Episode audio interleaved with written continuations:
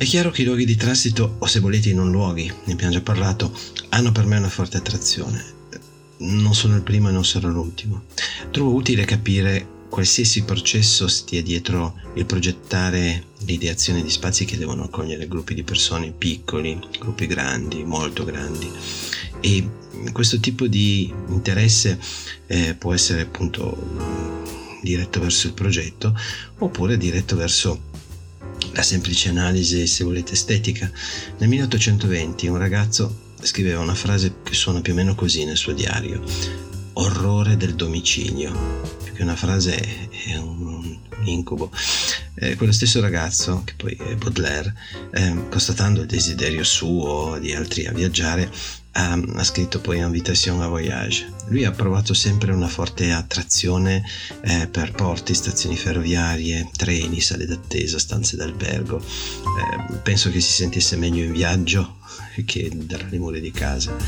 Um, la buona compagnia continua perché anche Edward Hopper, il pittore americano, apprezzava eh, alberghi, strade, distributori di benzina e li dipingeva, no? eh, dipingeva i treni, dipingeva quello che ci stava dentro il treno, dipingeva il panorama visto dal treno. Eh, lui dopo un viaggio a Parigi, dopo aver letto alcune poesie di Baudelaire, ha probabilmente iniziato a capire che rappresentare la solitudine del viaggio, rappresentare la vita urbana, disegnare i luoghi del viaggio, raccontare, se volete, anche un certo sollievo eh, portato dalla notte poteva essere il suo futuro. Per questo ogni anno poi... Mh, mm, mi sembra che dagli anni 50 avesse cominciato, passava 15 giorni a disegnare motel abbandonati sulla strada, persone sul bancone, stazioni di servizio isolate. Ecco, quel tipo di sguardo è diventato un modello, quel tipo di sguardo, se volete, sia di Baudelaire che di Hopper, per chi quegli spazi li deve pensare, progettare, raccontare, filmare, fotografare, tutto quello che volete. E, ehm, se voi vi prendete un po' di tempo per camminare con calma attraverso una stazione di servizio, ad esempio, capirete che non, non sono posti vissuti con noia, ne avrete la conferma perché già lo sapete, eh, ma sono vissuti con una valenza positiva.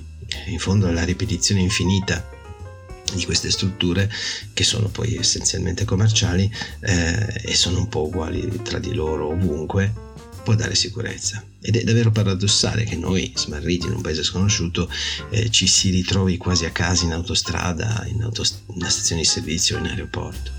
Ecco, comunque questi posti non sono più luogo dove nascondersi oggi eh, o prendersi del tempo prima di prendere una decisione come nei quadri di Hopper, ma restano luoghi dove si trovano le orme di vita lasciate da persone normali.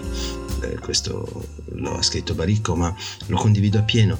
Eh, il nostro obiettivo è proprio quello di eh, cercare orme di vita lasciate da persone normali, eh, capire quali sono i progetti dove queste orme eh, sono serene e vivono bene e come fare a progettare spazi dove le persone possono lasciarle queste orme. Per scriverci la nostra mail è storie chiocciola explaincityssketch.it Io sono Enrico Fabri e questo è Explain City Sketch.